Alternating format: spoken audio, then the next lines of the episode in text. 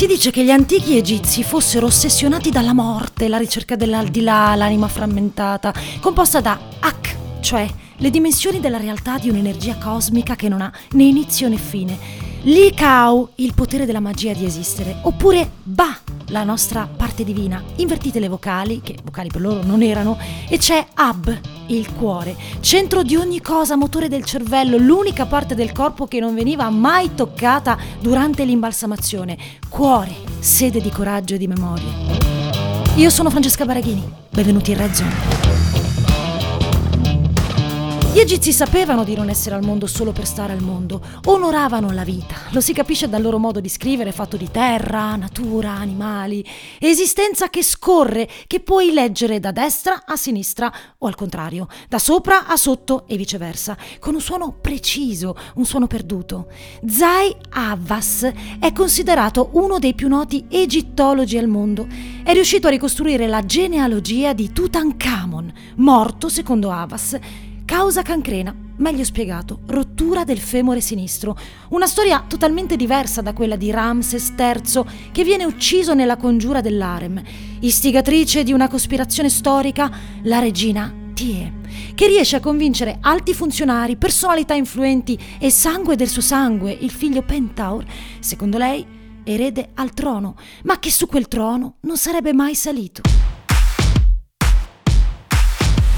Sposa secondaria, una delle tante, chissà cosa c'era nei suoi pensieri, nei pensieri di questa regina mancata quando sopportava il ruolo di qualunque, confinata nell'arem di palazzo insieme al resto o al tutto, ai figli, ai dubbi, dubbi che vengono eliminati il giorno in cui Ramses III prende una decisione, lasciare il regno alla prole concepita con Iside, che in quel momento diventa grande sposa reale, dando vita all'ombra, la congiura, un piano diabolico fatto di sostanze allucinogene come invidia, gelosia, rabbia, vendetta e potere. Tie riuscirà a uccidere il re, provando a farsi aiutare anche dalla magia nera, quando passeranno dei semplici coltelli sotto la gola, ma a salire sul trono no è il figlio di Iside, Ramses IV, che vuole la verità, che vendica la morte del padre, chiede un processo e manda al patibolo 17 colpevoli, tra questi suo fratello Pentaur, che non verrà ucciso, ma gli sarebbe stato concesso il favore, diciamo così, di togliersi la vita da solo, impiccandosi. Che fine abbia fatto Tie e come? Nessuno può saperlo, ma si sa l'ingrediente principale della sua personalissima guerra perduta insieme a un figlio, più osato che amato, o amato nell'unico modo che conosceva, cioè usandolo. Questo ingrediente si chiama invidia, ingrediente antico, sottovalutato, non riconosciuto, chiamato con l'aggettivo sbagliato, antico quanto la Bibbia, invidioso Lucifero che tenta Adamo ed Eva, ma molto attuale nella vita, come nella più famosa tra le favole, Biancaneve la strega cattiva. Specchio, servo delle mie brame, chi è la più bella del reame?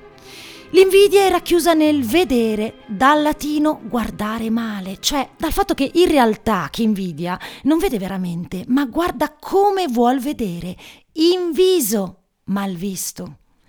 Con un filo di ferro a cucirgli gli occhi, come scrive Dante Alighieri nella Divina Commedia.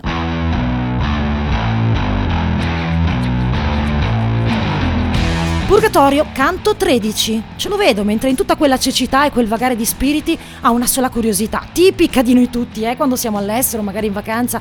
C'è per caso qualche italiano tra voi? Ma dicevamo l'invidia, l'illusione, che poi finisci per non capire più cosa vivi, realtà o fantasia. La persona che non sai di invidiare è davvero come la vedi? Cioè come pensi di ammirarla? Quando le dici, sai, io ti ammiro e stai parlando di guardare con meraviglia, come vuole l'etimologia, non si scappa da qui. O sarà che è tutto un tuo film? Chi invidia è molto difficile che sappia di invidiare, non è del tutto consapevole, non ha percezione. Ma come? Tu sì e io no? È rabbia di cui si vergogna, senso di colpa inaccettabile, dolore fisico. Sarà anche per questo motivo se per Alighieri gli invidiosi si trovano in purgatorio e non all'inferno. È la vita il loro inferno. Come una droga, Secondo il World Drug Report 2020, il mercato della droga, e non parlo di quella che ci avvelena con un po' di invidia, ma di quella che si compra, non è stato fermato nemmeno dal Covid-19, anzi. Nel 2009, 12 anni fa, i tossicodipendenti erano 210 milioni, il 4,8% della popolazione mondiale tra i 15 e i 64 anni. Nel 2018, tre anni fa, 269 milioni, il 5,3%. L'urbanizzazione ha il suo peso in questa brutta faccenda. Tre anni fa, solo in Italia, il mercato valeva 14 miliardi, 30 miliardi in tutta l'Europa l'anno dopo, nel 2019. Nello stesso anno, l'Osservatorio europeo delle droghe e delle tossicodipendenze, nella relazione dell'anno scorso, ha comunicato l'esistenza di 53 nuove sostanze tossiche. Nuovi prodotti psicoattivi, sintetici, mortali, nuovi modi per venderla, comprarla, nuovi prezzi, nuovi viaggi, tramite il dark web qui dove è difficile arrivare se non conosci l'indirizzo e la strada giusta. Mezzo preferito per chi nella vita si occupa di traffici illeciti, transazioni illegali, pornografia, mafia e nuovo spaccio. Non che la piazzetta sotto casa non vada più di moda, ma qui le cose funzionano diversamente, con tanto di novità, negozi virtuali, promozioni, punteggi ottenuti grazie ai click degli utenti, che spesso pagano in bitcoin, non in classica moneta, affari che non vengono minimamente toccati dalla crisi e dalla pandemia.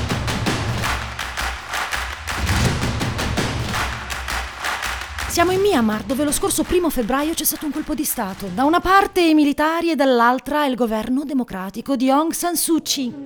Il Myanmar, in Birmania, è uno dei maggiori stati produttori di droga, eroina in primis. È il secondo produttore al mondo. Il piano dei narcotrafficanti birmani è concentrarsi sulla produzione di nuove droghe sintetiche. Per esempio, le pillole di Yaba, metanfetamine, chiamate droga della pazzia, causano allucinazioni e dipendenza.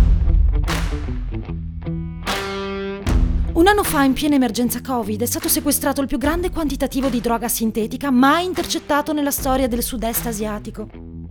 Business da 40 miliardi di dollari, che nasce tra Laos, Myanmar e Thailandia, dove le organizzazioni criminali di questi paesi hanno stretto accordi per spartirsi i soldi dello spaccio e i paesi coinvolti sono tanti. Ma restiamo qui, dove ogni giorno assistiamo a manifestazioni, scontri, appelli che arrivano da autorità religiose, morti. Qui dove la gente muore di fame, la droga fa arrivare soldi facili, il potere centrale non ha più controllo mentre arrivano sanzioni, dagli Stati Uniti per esempio, e i militari uccidono, controllano, si sporcano le mani. Qualcuno scendendo a patti con i narcotrafficanti, cosa che non piaceva ad Aung San Suu Kyi, che portava avanti la lotta agli stupefacenti, al giro di denaro sporco, anche attraverso nuove leggi. Insomma, stava mettendo i bastoni tra le ruote a chi aveva capito come fare soldi. Va ricordato che il Myanmar è nella lista nera dei paesi sospettati di riciclaggio dalla Financial Action Task Force.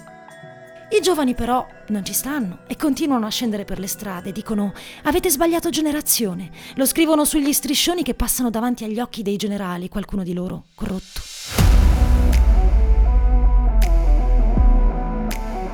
Qualche settimana fa mi aveva colpito una notizia che arriva da Matera. Soldi della droga reinvestiti in fragole. Cioè, cosa hanno fatto? Investito 4 milioni ricavati dalla vendita di sostanze stupefacenti in campi di fragole. Fragole profumate, buone, che finivano sulle nostre tavole con un po' di zucchero mangiate con le mani, sulle torte appena sfornate. Sbam! Ma la droga non ha a che fare soltanto con il male. Degli scienziati hanno voluto dimostrare come l'LSD riesca ad aprire le porte della percezione. Il team non ha voluto omaggiare Aldous Huxley e il suo libro Le porte della percezione, che consiglio, eh, perché una rosa è una rosa, è solo una rosa, ma queste gambe di sedia sono gambe di sedia e sono anche San Michele e tutti gli angeli. Non è un omaggio alla droga. La depressione è la principale causa di disabilità di questo secolo. Colpisce un miliardo di persone in tutto il mondo. Ogni giorno in 250 milioni devono combattere con un buio dentro che non ha ancora trovato rimedio medico definitivo. È una lotta personale. Il mercato delle medicine comunque non manca, vale tipo 11 miliardi, ma è una battaglia che si può vincere e che la scienza non è ancora riuscita a spiegare. La psichiatria però non smette di tentare tra teorie e smentite per teorie, ad esempio, c'è l'ipotesi della serotonina, cioè la somministrazione di farmaci che aumentano l'attività di questa sostanza chimica cerebrale naturale che avrebbe effetto antidepressivo, il Prozac per intenderci.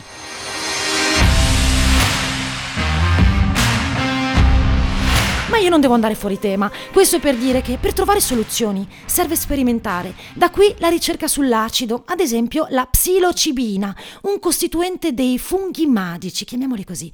Se preso in dosi elevate altera profondamente la qualità della propria consapevolezza cosciente, ma su questo si stanno concentrando delle nuove ricerche per combattere la depressione, molte pubblicate sul New England Journal of Medicine. Non senza effetti collaterali, sia chiaro, ma sta nascendo la terapia psichedelica che potrebbe rivoluzionare il paradigma della salute mentale. Tradotto, nuove cure. Perché si spera tutto può e potrà avere una cura, si può smettere di drogarsi, si può uscire dalla depressione, si può guarire dall'invidia, soprattutto dall'invidia subita. John Lennon cantava Living is easy with eyes closed, misunderstanding all you see. Sì, con gli occhi chiusi è più facile, ma nella vita è più importante vedere che far finta di niente. I fraintendimenti sono all'ordine del giorno, ma non sarà chiudendo gli occhi che spariranno. Non sparirà una moglie tra tante in un harem uguale per tutte o quasi. Non sparirà nemmeno la strega di Biancaneve. Apri gli occhi, Strawberry Fields Forever, e fammi sapere.